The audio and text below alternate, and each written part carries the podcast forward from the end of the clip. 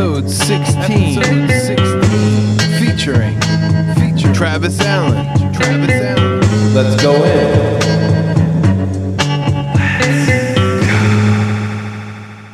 Height Zone World. My guest this week is Travis Allen, one of my best pals in this life, and a real interesting guy. He's not someone that's in this music game in the sense that he's got an act or an album or anything like that. He's a behind the scenes type of dude. And he's played a big role in Height with Friends. He played most of the instruments on the album Bed of Seeds.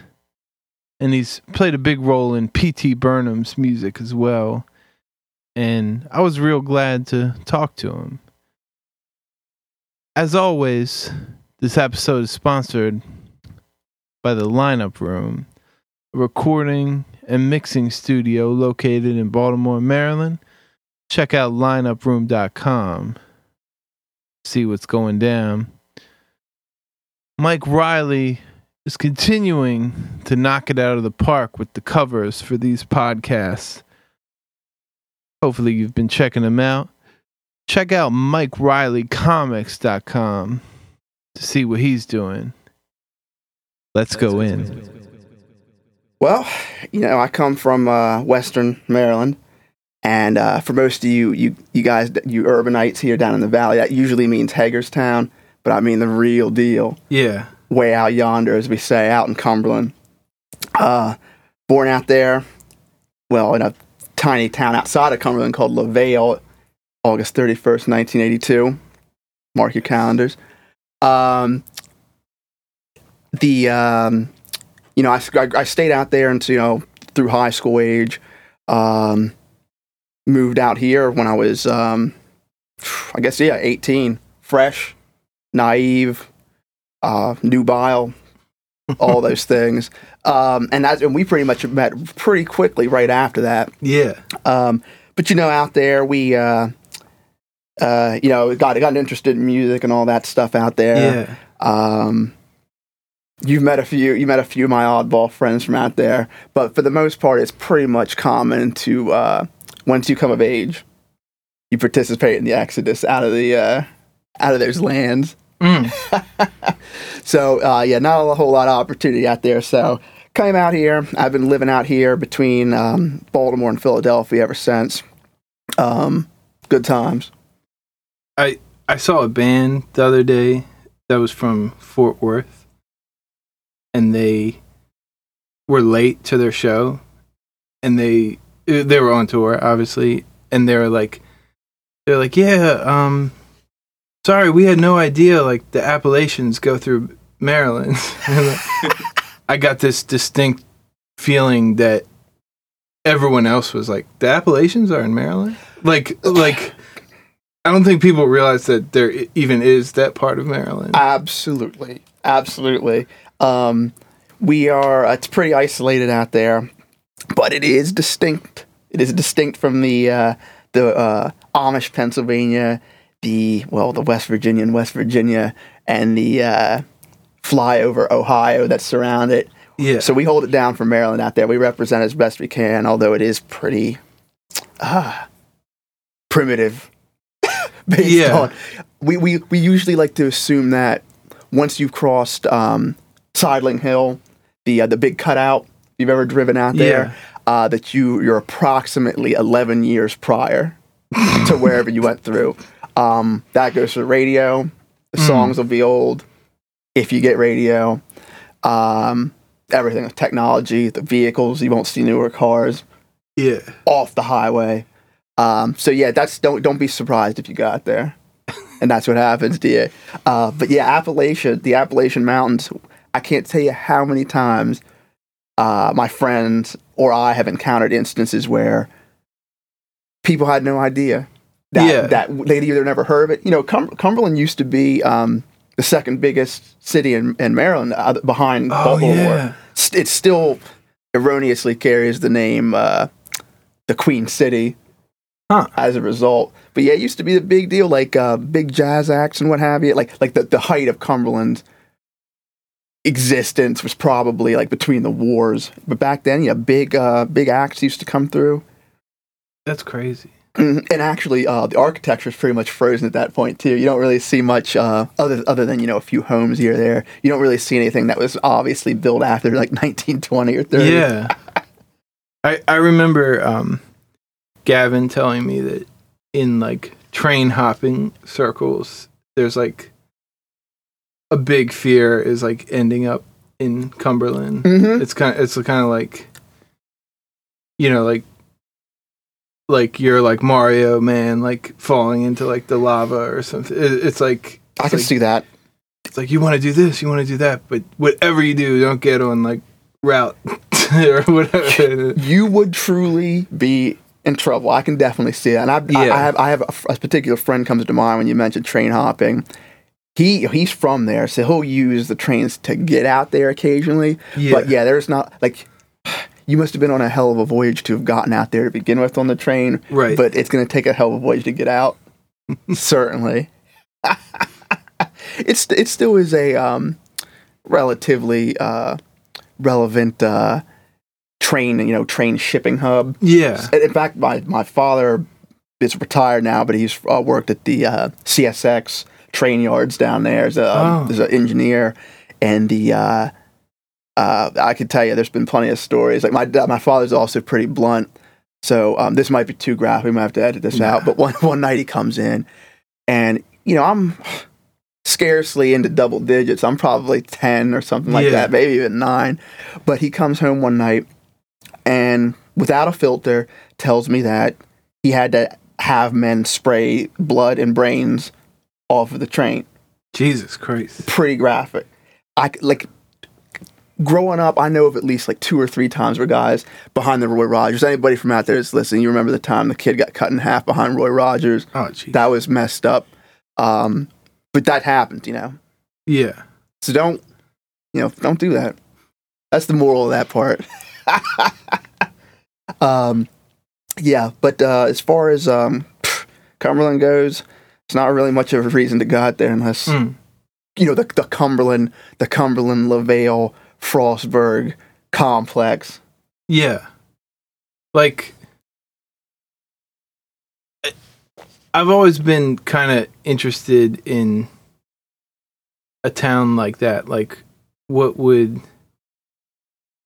what's the story behind like the black family that's in that winds up in Cumberland? No, that- that's interesting too. Like demographically, um, it's it's changed now. Like everything else. Like even when I got there, it's kind of different. Like you know, on all fronts. Like I'm I'm kind of a stranger myself when I got there now.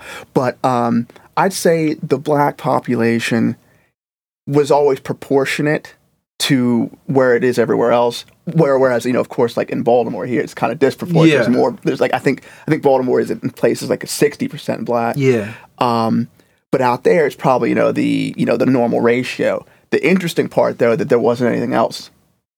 And if you were, there wasn't, there weren't no, you know, no Latinos. Yeah. no, when I was growing up, Yeah. Latinos or um, um, Asian people or anything Yeah. like that. There were very few de- deviations from those. Um, but one of the few, one of the cultural things that blacks and whites were able to forge out there were um, a very high-powered class of uh, rap rednecks, Oh yeah, yeah. uh, typified by the um, the camo velour suit, Yeah. things like that. Kind of guys that have that kind of like Fred Durst meets CMT meets like Deliverance kind of vibe. so we're you know that's that's that's one of you see those guys everywhere now. But we we I think we might even invented that out there. Mm. Um, my my my family personally came from um, well, you know, obviously you can probably say we came the you know the, from the south, Right. um, but specifically, I believe uh, Tennessee uh, is where my Yeah. father's side came from, and my mother's side is kind of more of a mystery. But since we're talking about me, uh, I'll Let's also go. mention that um, if you guys remember when that um, fancy uh, professor got locked out of his house and caused a big national s- scandal that, that led to the Obama what have you, the Obama beer conference, Right. infamously. That guy, Skip Gates, he's like, uh, pff, what I don't even know exactly what he is to me, but his grandfather or his father and my grandfather are brothers.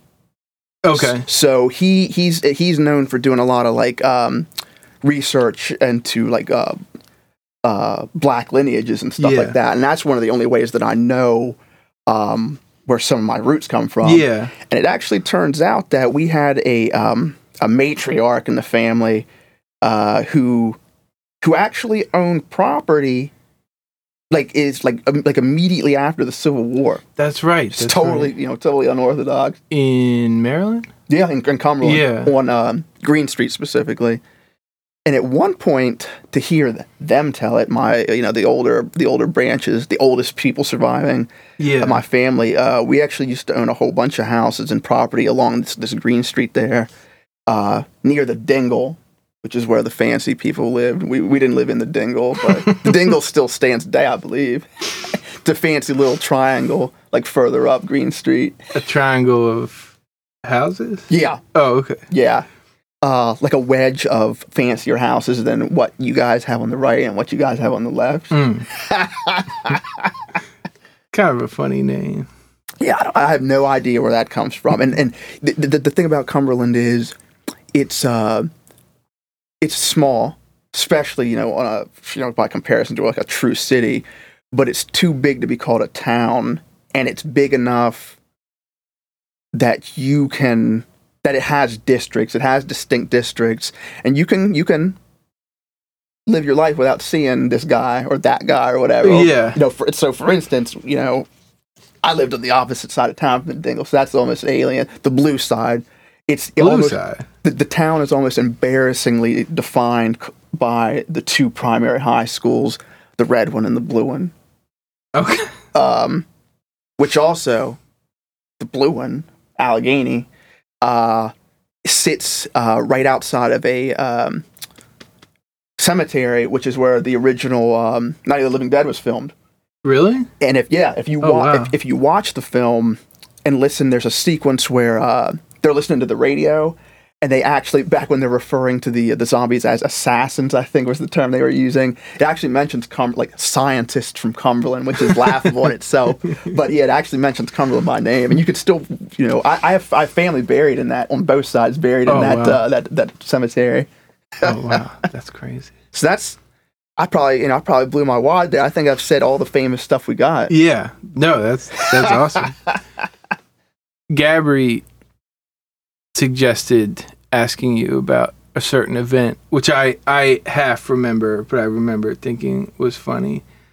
um, which was a Halloween Oh, ninja childhood story. Oh, yeah. Yeah, this is this is that was epic. Okay. I can set that up for you. Um the year was 1989, second grade. Uh this was just as the Ninja Turtles were breaking. And I can say that with confidence because we were all ninjas, not Ninja Turtles the Mira- Mirage Studios had not come through with the merchandising yet, and you Mm. know that hit hard. So it- Yeah. it, was it was right at the cusp. So I had, um, and you know, you know those days, you invite one kid in class, you got to invite everybody. yeah. So I did. I passed out uh, invitations to everybody in the class. Blah blah blah. Uh, I go home. You know, I'm getting ready that night. We got the the, the basement all decked out. Uh, you know, we had a little a little, little bar down there. We had the, the we had Thriller on. We had the fake cobwebs. It was all done up. Everything. You know, because you know Vincent Price coming out of the cassette player. It was it was le- legitimate. So first, the first guest was actually technically kind of doesn't count, but she does. Was my babysitter's daughter. She came down dressed as like a '50s, you know, poodle skirt girl Yeah. then you know and, and, and, and just to say you know so we can get this clear my ninja uniform was just a straight classic black ninja with a red dragon insignia all right you got me so Yeah. so then my second my third my second you know my second guest shows up he's a black ninja straight head to toe with the red dragon insignia Mm. now, and then the third guy shows up, and the fourth, and the fifth, and the sixth. Needless to say, as the fashionably late individuals started to arrive, I had a full pack of identical ninjas. It's a small town too. We probably all bought uh, the same, the, bought them at the now defunct uh, department store Hills, Yeah. uh, which wasn't too far away. So this got the, this sent the adrenaline through the roof. I had a pack because I, I'm the leader because it was my party, right? So I had like 12 to 18 dudes all dressed as ninjas. Yeah. It would have it would, it would have been devastating socially to have showed up not a ninja to tell you the truth. um, so we we had a blast. We just went buck wild. Now here's the back end of the story, which Gabby may or may not have remembered. Um, the night ended up in tears and blood. I during and I, this might be a false memory, but I'm pretty sure it was during the Vincent Price monologue during Thriller. I was up on the bar. I fell off. You know, Humpty Dumpty had a great fall. I landed on my face, and I had to be taken to the hospital to have stitches put in my lip. And when I got there, it was the only time I've ever had stitches. I've tried to avoid that ever since. But when I got there, I raised such a hell that they um they had to uh, wrap me up to a papoose board, like a Oh yeah. there's, there's you know, wrap me wrap me up like a like a mummy, and um, and I went to work on my face. But uh, but yeah, that was a pretty legendary legendary epic tale. You know, the part that I actually remember, which I feel like you left out, is that it was a Mickey Mouse papoose. Yes, yes. Um, like like that's gonna make it better. Like oh, you know what? You know that that clinical that clinical whiteboard. You know, I- I'll I'll take the Mickey Mouse one. you know what? Actually, maybe it did make it a little bit easier. maybe not though. You know, at that at that age, you're already trying to rebel against the you know childhood stuff. Yeah. But uh, it was Mickey Mouse is like worth rebelling against when you're like five. you yeah. know? i If you're into them, you kind of do that alone. yeah. you, you break him out like when you're alone. But you know, how, oh how the mighty have fallen because just an hour or two, I was the head of my own platoon, Yeah. uh, an elite elite fighting unit. Next thing you know, I'm ushered out in tears, bleeding profusely. I would have preferred to have gone down in combat, you know, gone down in single combat against my second in command, uh, who he's probably not listening, but I think his name was uh, Jason. I won't say his last name because you know might be on the on the run by now. I haven't seen him in a long time. Mm. You never know. Yeah. But yeah, that was epic. That's that's funny that she remembered that. Yeah. so your dad was this engineer guy. What what did your mom do? She worked at again. I don't know that it exists anymore. A department store called the Bonton. Mm. Well, actually, when I was born, it was called Irely's, and then it became the Bonton, which is um, which was in the Country Club Mall. Yeah. And uh, yeah, she was a uh, department manager there, pretty much for my whole whole childhood. Yeah, yeah. And I had a pretty, I had a pretty normal, it- like it, it's it's kind of funny, you know. I had I have a pretty bizarre family on on all fronts, but I somehow had an extremely normal, mundane, you know, middle class, isolated kind of kind of um, upbringing. Yeah, yeah. Uh, but the uh, it was it was interesting. It was like the um, I, I you know I'll put it this way. I had to get the hell out of there once I came of age, but I definitely wouldn't forfeit having grown up out there for anything. Like Mm. like I, I've I've said to um, couple of my friends in the past, like I couldn't imagine. Like of course I could have, but um, growing up in a strictly urban or like s- even suburban or fully rural environment would be kind of alien Yeah. to me. Yeah. Um, the uh, and when you live out there, you're out, in- you're in a little vacuum. It's Mhm. uh, you don't really worry about the outside world. yeah. Um, I certainly wasn't worried about the Soviet Union, which I should have been at the time. But uh, but yeah, you know, you you know Cumberland. Even people that live out there now, you know, you know, oh Baltimore, you're going to oh he lives in Baltimore. Oh Yeah. oh she you know she went to Philadelphia. You know, it's like oh they, they it immediately it's like you know all carjackings and rape and, and fraud in their mind. you know what I mean? Yeah. Um, but uh, but but Cumberland's changed. You know, I, I I don't go back there very often, but it's definitely demographically and um, commercially changed. I mentioned the uh, the Country Club Mall. Getting back to that, the um, which is a uh, funny, funny, funny little progression here too. For the longest time, it was you know the place to be, the place to you know it was the only mall for I dare say it was the only proper mall for maybe even 100 miles around. Yeah. Uh, but uh, I don't know, sometime maybe in the early 90s, late 80s, we got a Walmart. Mm. And I always said this was kind of funny because it was like like a you know like a Roman siege of Masada, like the the the country club mall sits up on a hill and they set up Walmart set up its little base camp down at the base like it's literally just like this sat down there for a year sucking off their their commerce Yeah. until in the years I was gone Walmart has abandoned its like big campus down at the hill and it's literally literally eaten half of the mall they Mm. tore down half of the mall and erected like it's it's like it's like half of our old mall is sticking out of the back of a super center now. it's totally bizarre. You can go in there like I'm walking past uh oh you you guys probably don't know what Mac Tatties is. You ever heard of that? no. Yeah, that's that's that's confidential. That's it. It was like a um, you know, just, it was just a place to eat in the food court. Yeah. yeah. But you know, I could walk. I could go in there, uh, walk in like I used to, walk by the Dream Machine or arcade, and right where Mac Tatties used to be, there used to be like a whole bunch more mall. Now it's like a, a door into a Walmart, so it's totally surreal. They, Wow, it's it's like a dream. yeah, truly. I've only been in there. It's been that way for years, but I've only been up there, um, and and seen this from my own eyes like twice. But I've never gotten used to it. Never will. Have you ever seen the Enchanted Forest shopping center? No. You, I, I thought maybe when you were doing deliveries with me, you might have seen it. But Where's it at? do you, do you remember the Enchanted Forest when you were a kid? Is this off Route 40? Yeah. Yes, I remember that.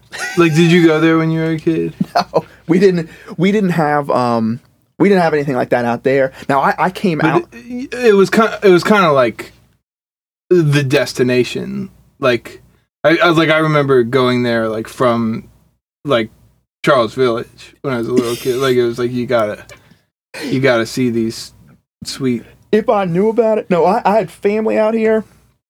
I had kind of a eccentric aunt who lived in Towson, and uh, couple, you know, a couple of family members out here, and uh, so I came out to Baltimore probably more than most kids did. Yeah. At least you know, like two or twice a year, and um, you know, we didn't have Toys R Us and stuff like that out there, so that's I'd have to come out and get you know hit that Yeah. stuff up, see the the real cultural sites, you know, go to the Science Center and all that business, the, the National Aquarium, um, but uh, but yeah, we didn't have anything like the Enchanted Forest. Yeah. Had I known about it, I would have it would have been on my list of demands. Yeah. But, but it's like the same thing. It's like they basically shut it down, but and just put in like some crazy like McDonald's and everything else. But they like keep some of these like figures. So there's like like a crazy like fairy tale like king statue being like this way to McDonald's. You know? it's like I'm not sure if that's good that they maintained it, or if it's like a um like a sacrilegious conquering Yeah. of, of you know. I'm sure it's bittersweet for you. Yeah. You see, you know, you still get to see the king and the and the, and the, and the, and the T Rex, etc. But um, 'Cause I th- yeah, I think it happened like like very slowly. so I mentioned I had an aunt that lived out here. She actually um moved back to Cumberland in 19 she, she had an apartment in um uh off Loch Raven Boulevard. Mm. She moved back to Cumberland in 1991. Um she died in 2003. Never went back, but kept the apartment. Kept paying for the apartment. The all those years. So when she died, um I went. Look, it was you know, I was the closest in proximity Yeah. to go check it out. It was insane. It was. oh yeah. You might even remember that. yeah. It was like um, it was like King Tut. I went up there. I guess you know. I assume maintenance men went in from time to time, maybe. But went in there, popped that door. It, it was like stepping into the past. There was, I mean, I mean, and she didn't plan on never coming back. So Yeah. it was like what she, what was in the refrigerator in 1991 was in the refrigerator. Like what she, you know, what was, you know, the TV guide from no, you know, it was all Like, there. It, cheers. it was all there. yeah. Now, when I'd mentioned that that that particular like the food to, to people in the past, and I told they were like, "Oh, gross." It's like, no, no, no. It was past that. Yeah. There was no putrefaction. It was like dry. Just you know, there was a tur- I remember there being a turkey, which was just like just dried. There was no rot or smell to it yeah. and uh, there was a can of peaches on the counter that the, I guess the acidity of the peach juice had eaten somehow somehow the acid like evaporated through the tin and when I went to lift it off the um the top of the can came off and just the bottom and just like a black carbony dried scentless junk was was sitting on the bottom so it was it was it was definitely bizarre Was there a bunch of like pianos he found, like like like toy pianos or something, or is that a different spot? That's a different spot. Yeah. Yeah, I've had, yeah, like I said, yeah, I've got some eccentricity in my Yeah. family. uh, I, g- you know, which kind of explains, you know, me a little bit too. If you don't mind, just to you know to get a sense of this life narrative. Mm, Um, c- obviously a sensitive subject, but um, I know you had this parent pass away at a Yeah, oh, yeah. early age. oh yeah, yeah, yeah. That, and actually, and I can fe- and I can fe- like continue my narrative while also noting that. Well, yeah, my mother died at um, eh, when I was 12, Mm. 13, um, no, yeah, 12. And, you know, that's, I mean, that's a hell of a load anyway. But right at the onset of puberty, that was a son of a bitch, as you can imagine. It was ultra messed up. And she, what she, she died from was, was breast cancer. Mm. And one of the things that's, I guess maybe one, another claim to uh, infamy we have out there is that the um, the cancer rate out there is extremely rare. I mean, I mean, I mean, extremely high. yeah, And um, one of the things that's uh, was kind of crazy is you know it wasn't as out. I mean, it was outrageous, but it wasn't as out of the ordinary as it should have been because by the time my mother died, I had two close friends who had their father die. Um, uh, this girl I was really into down the road, her father was dead. Um, and you know, a lot of people had it was it's like I can't remember the ratio, but the, the the cancer rates to the roof. It's probably because we had a lot of heavy industry, um, rubber made rubber and, Mm. and, and and coal mining stuff like that. Mm, that's all you know. That's carcinogenic, so carcinogenic as hell there. yeah, Um, but yeah, my um, like I had getting back to me, like I said, I had a pretty pretty normal upbringing, and then it wasn't just my mother's death, but that was the big like uh, BC AD moment right. in my life there. But a whole bunch of things changed there too. I actually ended up changing um, schools right after there too. I had a completely that that's right right when I started to get into music and stuff too, Mm. uh, like making music. Yeah, Um, it was um, it was totally bizarre. Now, one of the things that came out of that is my parents always had almost comically differing um, personalities. Mm. my dad was always like um and his and his mother who who grew up like my my father grew up on the street I grew up on yeah, Beca- because like he and he joined the navy. It was it's like he he he he grew up in this small town went around the world stationed in Europe um confronted Soviet warships in the Pacific moved back to the same street yeah, and and uh and, and you know Pine Avenue on, on Cumberland. So, but so he was his attitude and my grandmother's attitude was until until she died was always um one of granting outrageous independence as long as you don't mess up. Hmm. and I was entrusted not to mess up, and I didn't. I didn't, you know, I didn't mess up. So when I was young, um, you know, as young as like maybe like six or seven, I could go, and also it was, you know, a more innocent place and time. You know, I could go, I could, I could go on my own with other kids like down over the street or whatever. Yeah. And um, I had, uh, I ended up having a time period there where after my mother was gone, my dad was would work the late shift. So I was like one of those like latchkey kids, which Mm. ended up kind of being like Ferris Bueller every day. Where like you know my my house is like the place to go right after. Yeah. So you could walk there. We drove because we were cool kids Yeah. but um, you could um, you know we would we would hang out there and it was a pretty pretty social place um, and my dad even still now is like the attitude has always been you do your thing i'm not going to intervene until you mess up Yeah. and the more you don't mess up the the the more independence you get Yeah. Yeah. um, probably a good a good tale to um, uh, to tell about the, the the difference between my parents was uh, one of the only times I've one of the only other times I've been hospitalized uh, with an injury was um, I don't know I was probably four and it's a total dumbass. I got away from him and ended up pulling a boiling hot pot of soup down on my chest. Didn't hit my face luckily and um they immediately like like I was like ah! Ended up with like a like a Sagat from Street Fighter scar on my chest which is pretty cool. I- like it's gone now. It's probably like a little Yeah. dark mark on my back now. Uh but when they when they you know I, I just I start screaming bloody murder. And my dad's first reaction is you know you messed up. What did you what, what would you what were you thinking? Whereas my mom's first reaction is whatever he did is okay. Let's you know just get him to the hospital. Yeah. Like my dad is like wants to be like because obviously I wasn't dead. right. Right. I just burned up my chest. He's like, "What did you do?" and my mother was like, "What do we got to do?" right. So that's right. that's that's probably like a definitive butting of heads right there. Classic. Well, I, I guess I I've always thought it was crazy. Like I feel like every, I feel like every dad is like a little bit of a, a mystery, hmm I- a- and it must be crazy to ha- to be have it suddenly be like looks like it's just me and you.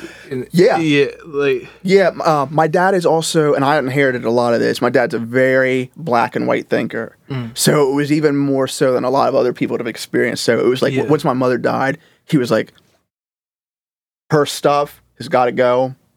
Um, either like, like he basically had, you know, my like the two sides of my family don't interact, yeah, they're totally alien to each other because they just they totally don't yeah, see eye to eye.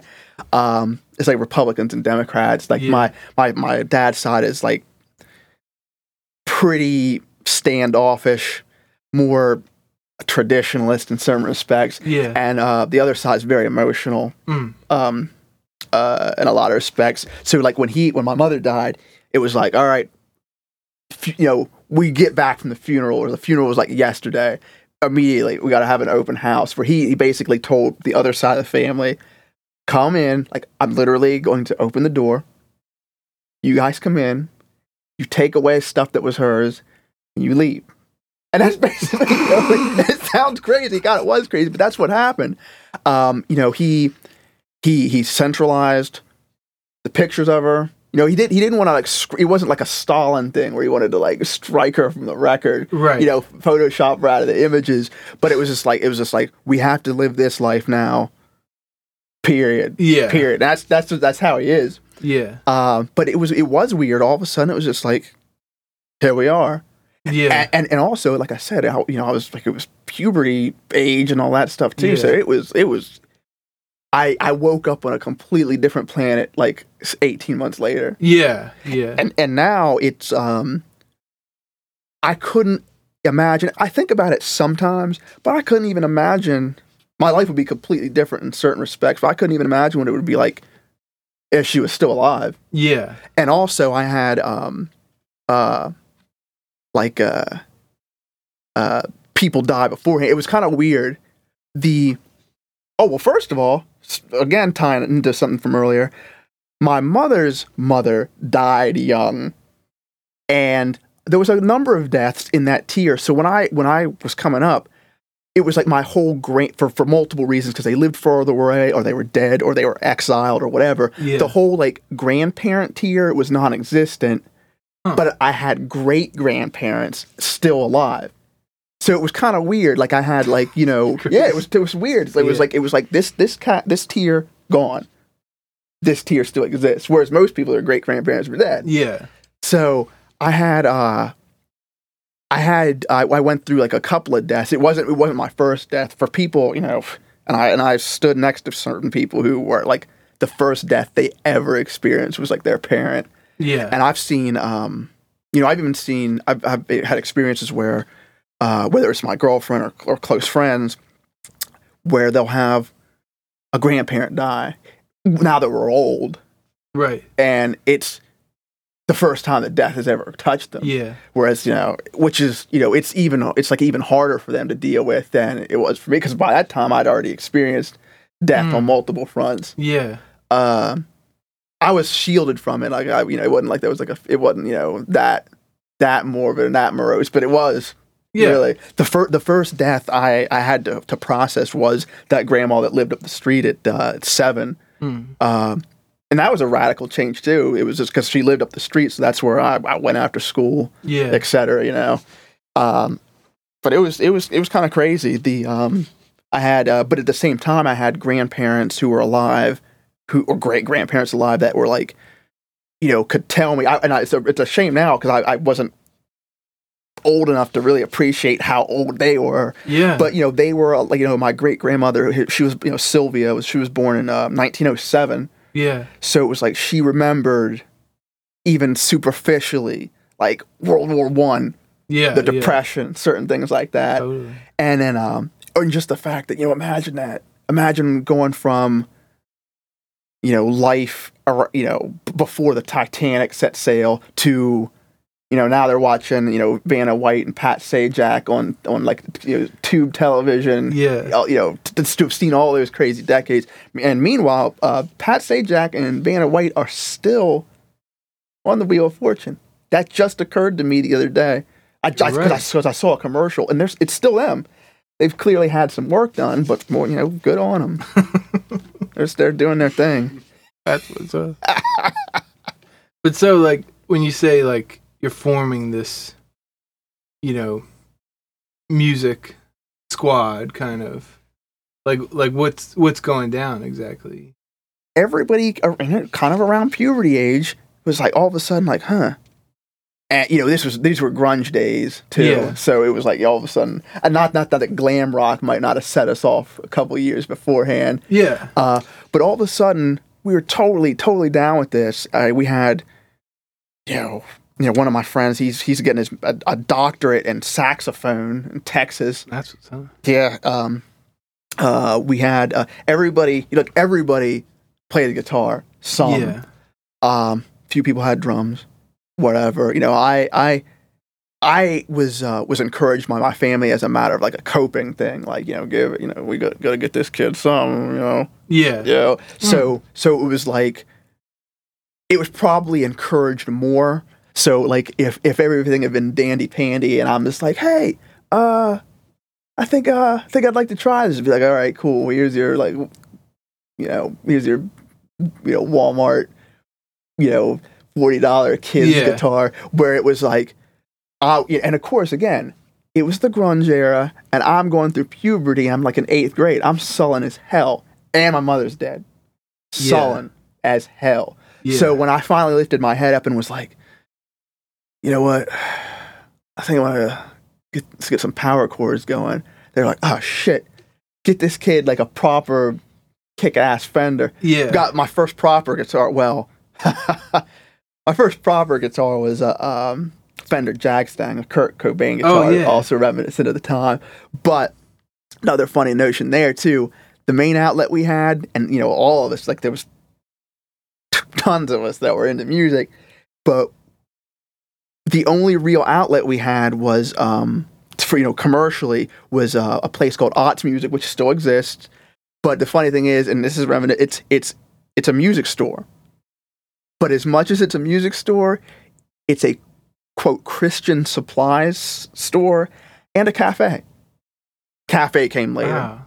Uh, so it's not like music is the priority, but it was like the best we had. And Yeah. prices through the roof. You know, this is before like, you know, musician's friend. And when musician's friend did start coming through, it was like pornography. I can say pornography. right? Yeah.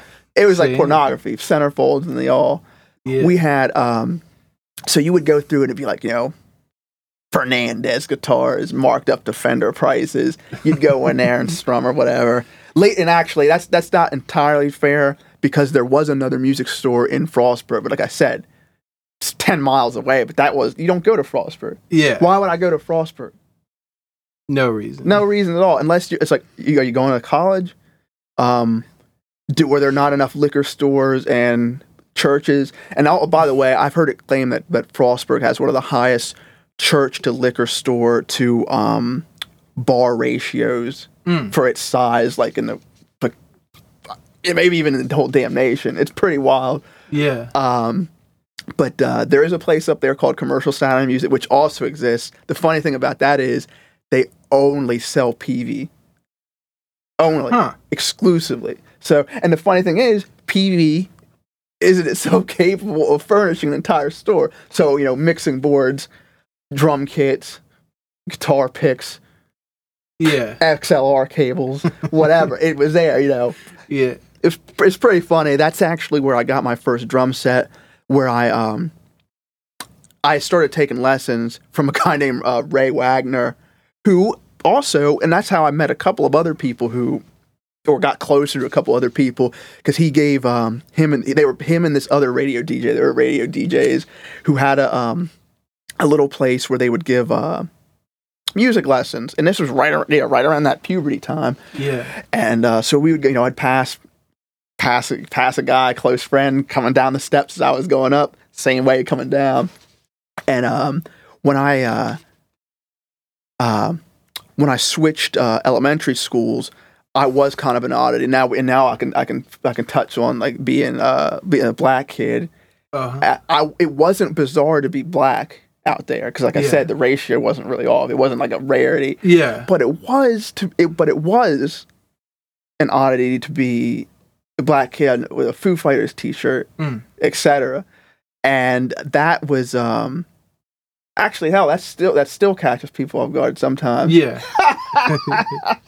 Um, but that was um that wasn't a really big deal. Now I'll tell you, you know, if you if you stray too far out of Cumberland, it's there's nothing out there, and there, and there is some deliverance out there. Yeah. Yeah. Uh, but, but for the most part, you know, people that regard the Cum- Cumberland as oh, that's a city. There, are, there are many. I don't even know. I can call them villages, municipalities, settlements out there, out yonder, where you know places where places with names like Sunnyside yeah. that don't that they're they're, they're like unincorporated regions Yeah. where where you can go out there and there's people living out there. It's like you know colonial times Yeah. Yeah. Yeah. which you know more power to them. But I, I never encountered any real like overt racism or anything like that. But when I did switch schools, um, elementary schools, middle schools, it was uh, it was from the blue side, Braddock Middle School, the red side, Washington Middle School, which was controversial. So when I got there to you know to, to get to the point here, I showed up and the loudness of here's this black kid with uh first of all he's new, which was weird in itself, Yeah. weird in itself there. So I got a lot of attention uh every every every time a new boy showed up, the girls would be nuts and vice versa. So there was that kind of attention and then there was um almost like I was almost being like um vetted by different competing factions to see well Yeah. who's this guy gonna like prison Right. Right. is this guy gonna join the Black Guerrilla Army, the Aryan Brotherhood, MS-13? it's like where are you gonna be? Because you don't Yeah. you don't you don't roll alone. Yeah. You're gonna get abused. So that's where a guy approached me, um, friend Jason, who had an existing band, a band that was rel- like relatively well known as far as you know. 13 year old kids go. Right. Well, I'll give, I'll put it this way. When they had, we had closed circuit television announcements at at Washington, and this band did the song for it. So every morning, this band was on, Yeah. and plus the front man was already was in high school now. Garrett Garrett was in ninth grade by that Mm. Yeah. point, so that was a pretty damn big deal. That was elite. Yeah. So one of these guys, Jason, the drummer, approached me maybe in the first gym class I had. And I actually had a, a close friend. I, I had an in, um, a friend named Jordan who had been kicked out of Braddock for having cigarettes and um and cause and being suspended like a bunch of times. Yeah. He's kind of you know a rebel figure. If you're listening, Jordan, which you're not, you know, big ups. Yeah, I think he's in Ocean City these days. But um, he went around and introduced me to some people in gym class. And it was gym class, but we were all sitting on the, I guess we were just sullen and refusing to participate. You had to participate at Braddock. You had to put on a uniform. Right. But, but you could just sit out like a sack, poor sports sack, and that's what we were doing. Yeah. You- so I so I end up, that's where I was like, oh, here's the artistic freaks, Right. if you will. And I remember him kind of being like, Travis, this is the artistic freaks. I'll be over here. Sit down next to this guy, and Jason's like, and I said Foo Fighters 'cause I had a Foo Fighters shirt on that day. Yeah. He's like, oh, this was the first album. It was only the first Foo Fighters album existed. Uh, he's like, so I had the, you know, the, the ray gun and, Yeah. the, and the UFOs on my shirt. He's like, so, you like the Foo Fighters, huh? It's not like, you know, you didn't just find that shirt at the Goodwill Yeah. rack. I was like, yeah, he vetted me a little bit. And then he's like, and I was like, he's like, if we play, I was like, yeah, we got to that point. And before I knew it, pretty rapidly, I was being um, courted by them to replace this other kid who had. now we we joked Socially or band wise? Both. Okay. both. um, and the funny thing is, it was like um, was a good example. They they brought me in for in practices, so there was there was they were a trio. They brought me in, and there was four of us for a while, and it's like.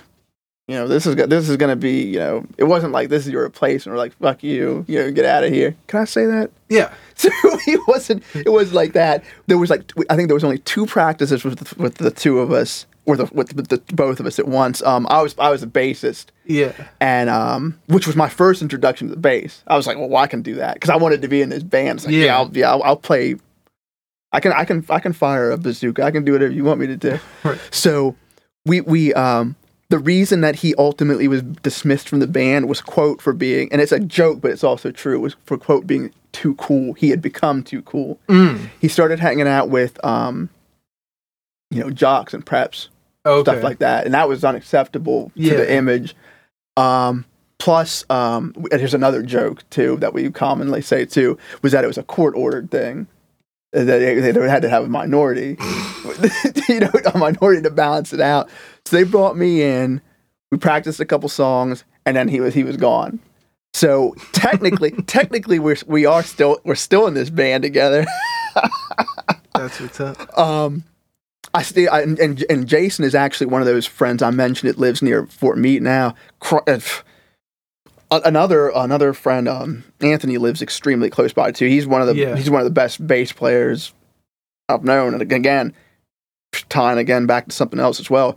He he um he went to Beall, which was Frostburg's high Oh, school. okay.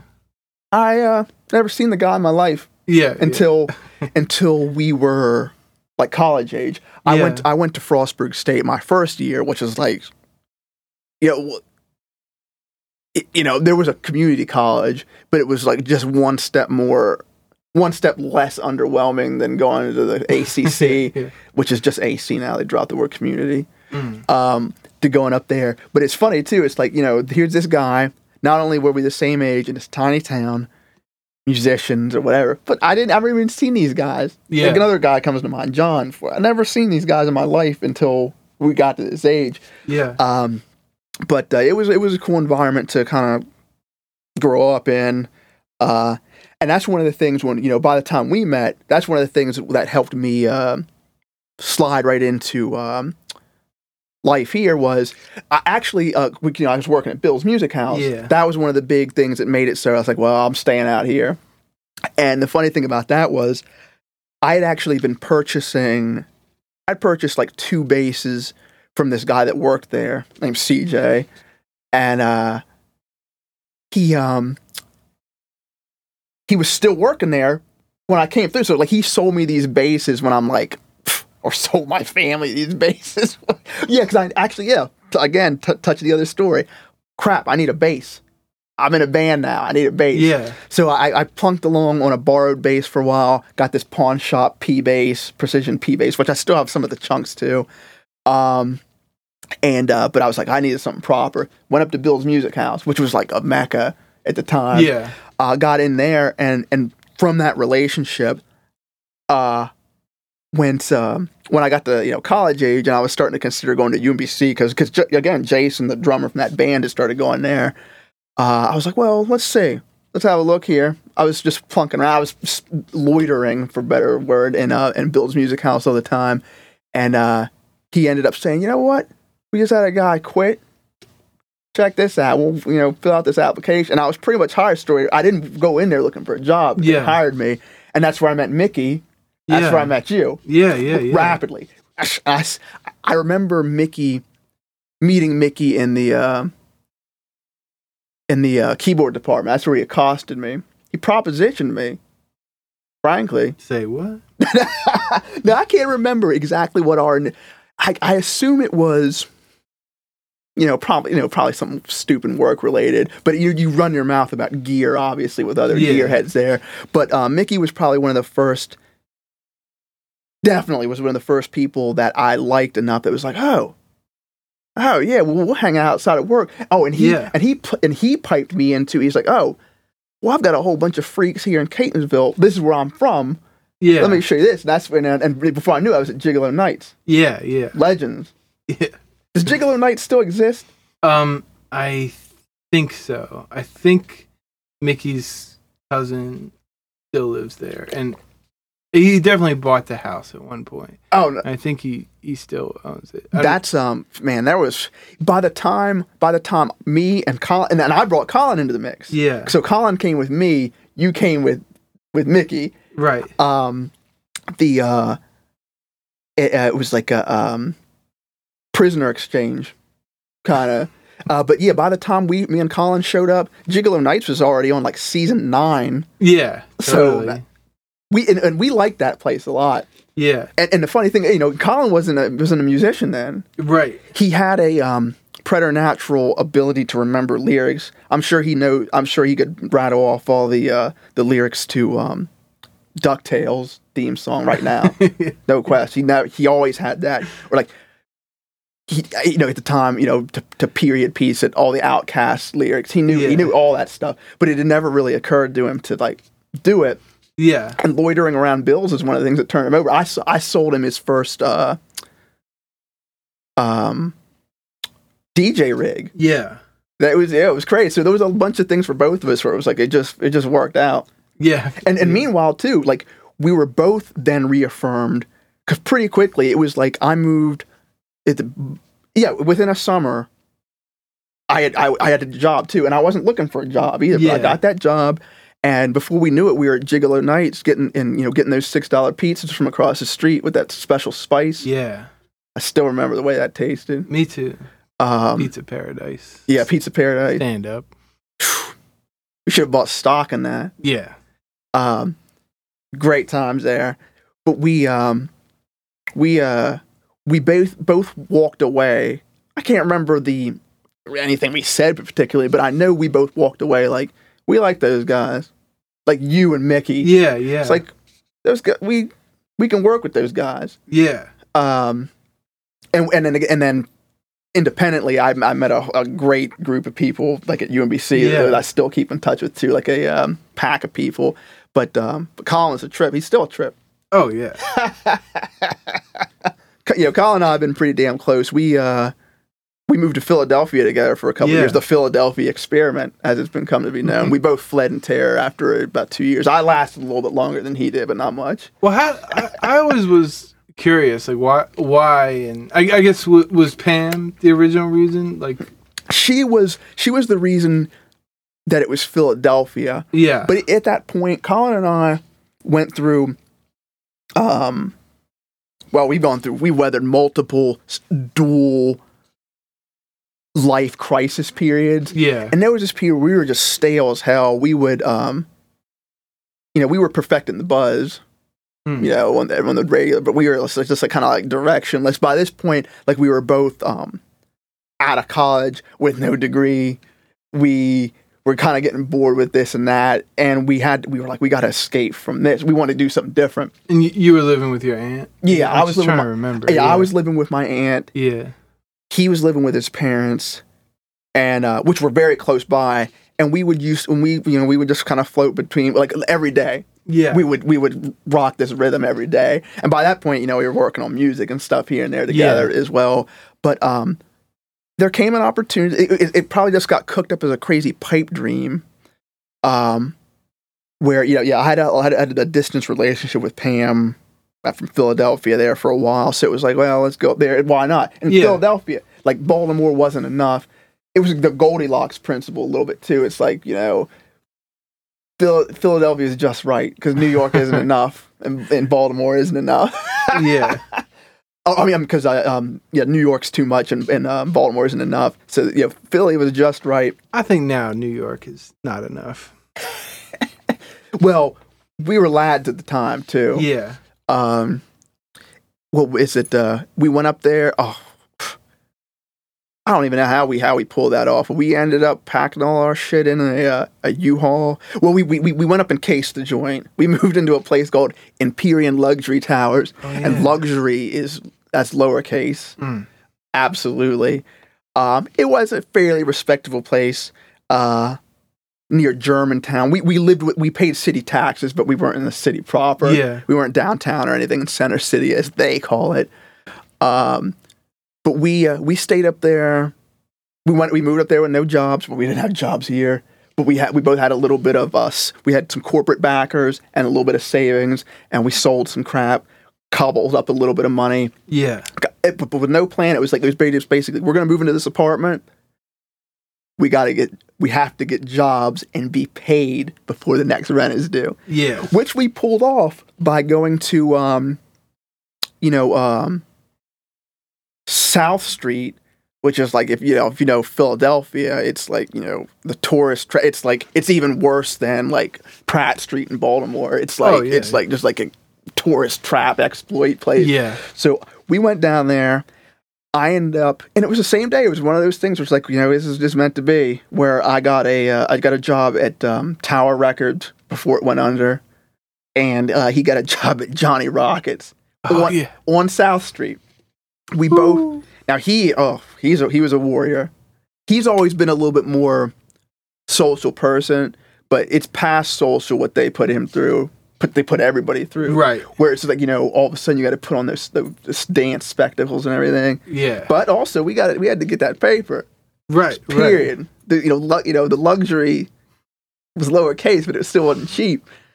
You literally, in case you guys don't know, you literally have to dance at Johnny Rockets. They would like blow a whistle or something. Yeah.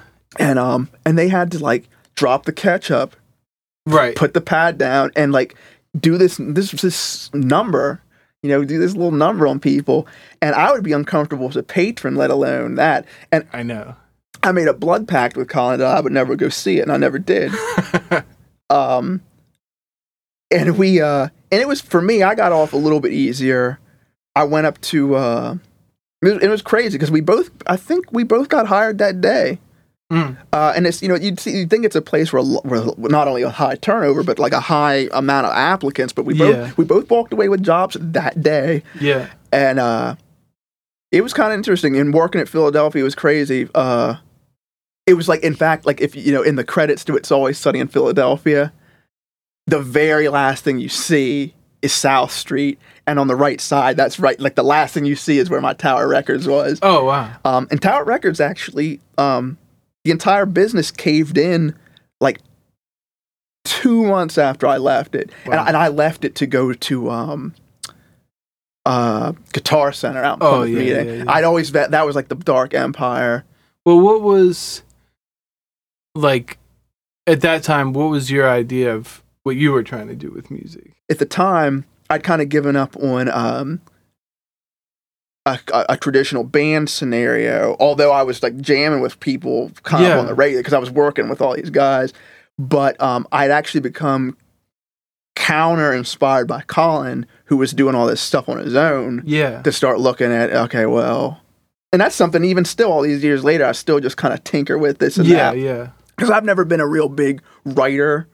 Right. I've been right. mostly like a, just like a performer or like, Yeah. an- like you know I, I love imp- improvisational music, um, be it you know jazz or like progressive rock. Yeah. I lo- like if a song if, if a group can push a song to like 11 minutes, I'm usually interested. Mm. I have a very high tolerance for uh, either dissonance or inactivity Mm. if it's if it's gonna go somewhere. Yeah. Um, but yeah, I love really, I love really like complex stuff like that too. And Yeah. I've never been in a band that could like, um, I've never been in a band where everybody was truly on the same page. Yeah. But maybe nobody ever is. Well, I think there's a, a way that people can lock in. Mhm. You know. a lot of times the magic comes from that Venn diagram area in the middle where your tastes and abilities like overlap in the middle. Yeah. Yeah, there's definitely something to be said for that. I, I remember you saying one time that leaving Philly was like the reverse ticker tape parade, Yes. which I thought was a funny yeah, absolutely.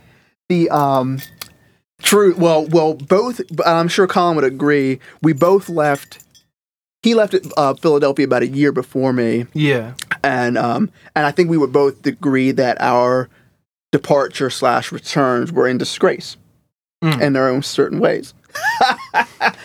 the um we uh I ended up coming back as a result of um a breakup with Pam Yeah. and and Colin was already gone, and I had and most of my friends had been at the Plymouth Meeting Guitar Center, and by that time I had shifted to Eighth Street downtown. So I started to get, um, you know, I was drinking a whole lot Mm. more than I am now. And it just made sense. I stubbornly was like, "Well, I'm not going back." You know, like Walter Sobchak. It's like I'm finishing my coffee. I was like, I- and I did. I did stay it out for a while until um, I was actually kind of convinced by friends and family alike, um, including Colin, to, Yeah. to just just just come back. And I was like, Yeah. yeah, because but by that point I was like, well, and now it's something new, and I did do something. Right. But yeah, it was truly like yeah, like a reverse ticker tape parade. In fact, it was like yeah, the ticker tape was going from the street up into the windows as I came into town, packed up. Uh, but I came back with an iguana and a cat that I did not have when I left, so Mm. I had that going for me. Tight. I guess it was like pretty soon after that when we did the bed of seeds yes, and all that. yeah, That was really one of like the happiest times of my life ever. I Yes. yeah, that was that that was extremely therapeutic, probably Yeah. for all of us. And you know what? And Colin even he didn't come out with us, but Colin came out during it. I Yeah. even he and, and um, it was uh, Emily and Mickey. Yeah. It was yeah, it was awesome. Yeah. We were out there. There was because even for me, it's so. I mean, Deep Creek Lake. It's like another hour past yeah. Frostburg. So it was it was even it was alien for me too. It was it was nice. It was not only isolated to the point that we could work with no question because there wasn't even other people in the complex Yeah. but we could um just be at peace. Yeah. And I and if if if memory serves me correctly, sometimes I can remember exactly what was up.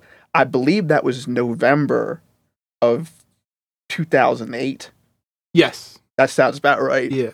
um it was uh now i remember emily and i had some disagreements about the merits of um this show that was on mtv that she liked i remember that and um colin had some static at one point but other than that it was Oh, smooth yeah. sailing Yeah.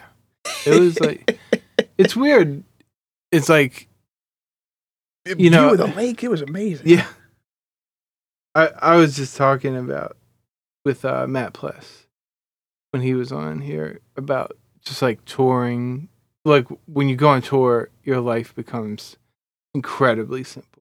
mm, It's just like make sure the car is okay, get to the show, play the show, go to sleep. Car is okay. You know, like, and, and, and your your sphere is no bigger than like what's in your pockets and what's gonna fit in your car yeah And it's it, I feel like it's really rare with like working on an album to get that chance, you know, where Mhm. it's like you wake up and the only thing there is is to work on the album. Yeah, yeah, it was extremely focusing. Yeah, We um, and of course it was like you know we we get along. Yeah, If the girl, all of us, it was it was brilliant in that respect. In the in the layout too, I can I can picture it all now. The way the Yeah. um, studio was upstairs, we had a completely lovely like living room thing there. We had a coffee machine. We had everything. yeah. It was awesome. Um, how how did you get hooked up with that place anyway? well, that was I'm sure I knew then, but I don't remember now. it was um normative records which uh uh destroyed itself like immediately afterwards but it was this guy uh Jake Lodwick who he, he's like he he like I want to say he created Tumblr maybe Hmm.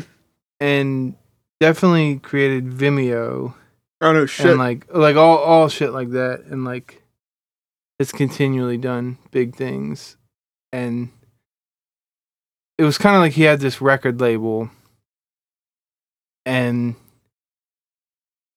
I don't think he would mind me saying this there was no like knowledge of like the music business or it's a first endeavor. Yeah, like the the one thing that he had was like paper to the ceiling, you know. So, so it was like he funded all these awesome albums and then sort of had no idea what to do with them, you know. So it was like like it never came out on his Where, label. where, whatever, where was the cabin though? Did, did you choose that? Yeah, he was like that was his big thing is like it was like you tell me like how the album should get made. And it's just always something I had wanted to do, you know. We did have paper to the ceiling. Yeah. We were, you know, we were wasn't too. It wasn't like champagne and limos and cigars, but it was definitely like we got this meal Yeah. and these these pizzas, and, and we also had it was like um, we had plenty of those. uh It was like the first season of an early season of the Real World where everything is all good. We're all good, you know. There was like um, you know, uh just shy of you know pillow fights Yeah. and all this. And and again, I can't stress enough. We had a coffee machine, so so we didn't have any trouble. Yeah. Everything was straight. And um, those of us who who um, smoked cigarettes could go out on the deck. Yeah. Maybe I was the only one smoking cigarettes. I don't really smoke, but I think I know I was smoking cigarettes out on that deck. Probably because again we had paper to the ceiling and I'll smoke. So yeah, that was good times. I would definitely um, definitely consider going back out there again. Yeah.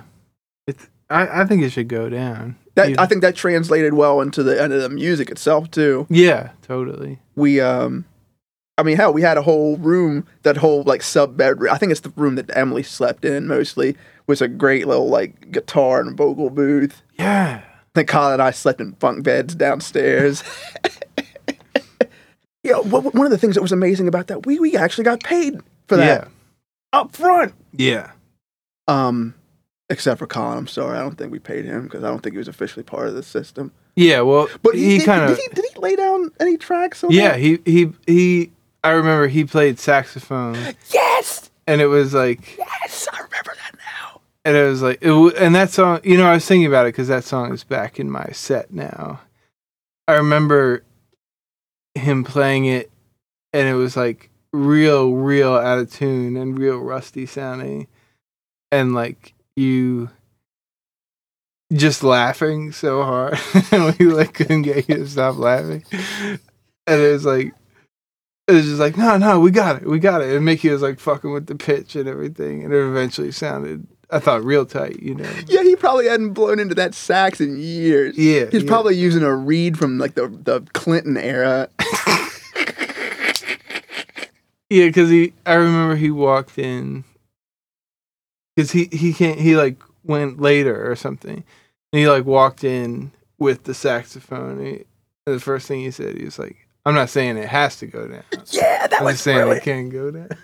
The- I, I was I was ha- I was pleased as hell that he brought that. Yeah. I do remember butt breaking out when the first like bleat came out of it. Yeah, but that it makes it sound so much so cool, you know. Oh, yeah. the way it ultimately. Yeah, it was it was it was brilliant there. Yeah. Um, I I was uh thinking about your first tour experience was a mini tour, which Gavin has since named uh, the Zero Dollars Tour. You get the Would- t-shirts printed. Yeah. Which I think was like the most brutal succession of succession of shows ever. Which This was this was like the first date in Wilmington yeah, at that yeah, yeah, with um yeah I remember yeah I remember that I don't remember where we went after that but yeah it was definitely a zero dollars situation. yeah. That like I'm right that that was your first time. I'm quite certain it was Yeah. yeah. Like that. That was crazy. We Like, had done things locally before, but I think I think my first out of out of state session with Heightened Friends was was yeah it was in Wilmington yeah, because we it, it wasn't the same time. I remember we went to Tennessee, but I don't think that's the same trip Oh, unless yeah. it was. No, you're totally right. The Wham City Round Robin at Yeah, it was a round robin. Big Ears Festival in Knoxville. That was a, that was a cool one. I never actually never dropped anchor in Tennessee Yeah, before prior to that. It reminded me very much of Cumberland. yeah, in a lot of respects. The um, what was it? Uh, one of the one of the places I remember most fondly, although no, I looked at it fondly at the time too. Was shit. I can't remember. Exa- you'll you'll know exact exactly what I'm talking about as soon as I say it. But it was the place where like we get there. It's a house, right? Mhm. And we get there, and it's like, oh, by the way, you got to move these. There's a giant pit there was like there's no reason for it, but just in, just outside of the door is Yeah. a huge pit that you're gonna need to like move your gear over. yeah, And then when we walked in, it was like ham and eggs they gave us. Literally, like, like literally, it was like you guys like some ham and eggs. yeah. They had all kinds of food. We- It was like we loaded into the kitchen, Right. and that was a tight room, yeah. but it was cool. Yeah, I'll, I'll tell you this much: the the main man of that room is definitely listening to the podcast. Nice, big ups. Aaron Brookshire, stand up. Oh yeah, and again, yeah, that was that was the, the um the food took the edge right off the pit. Yeah, and we didn't lose we didn't lose any ankles or cables Yeah. or, or, or corners of the pit.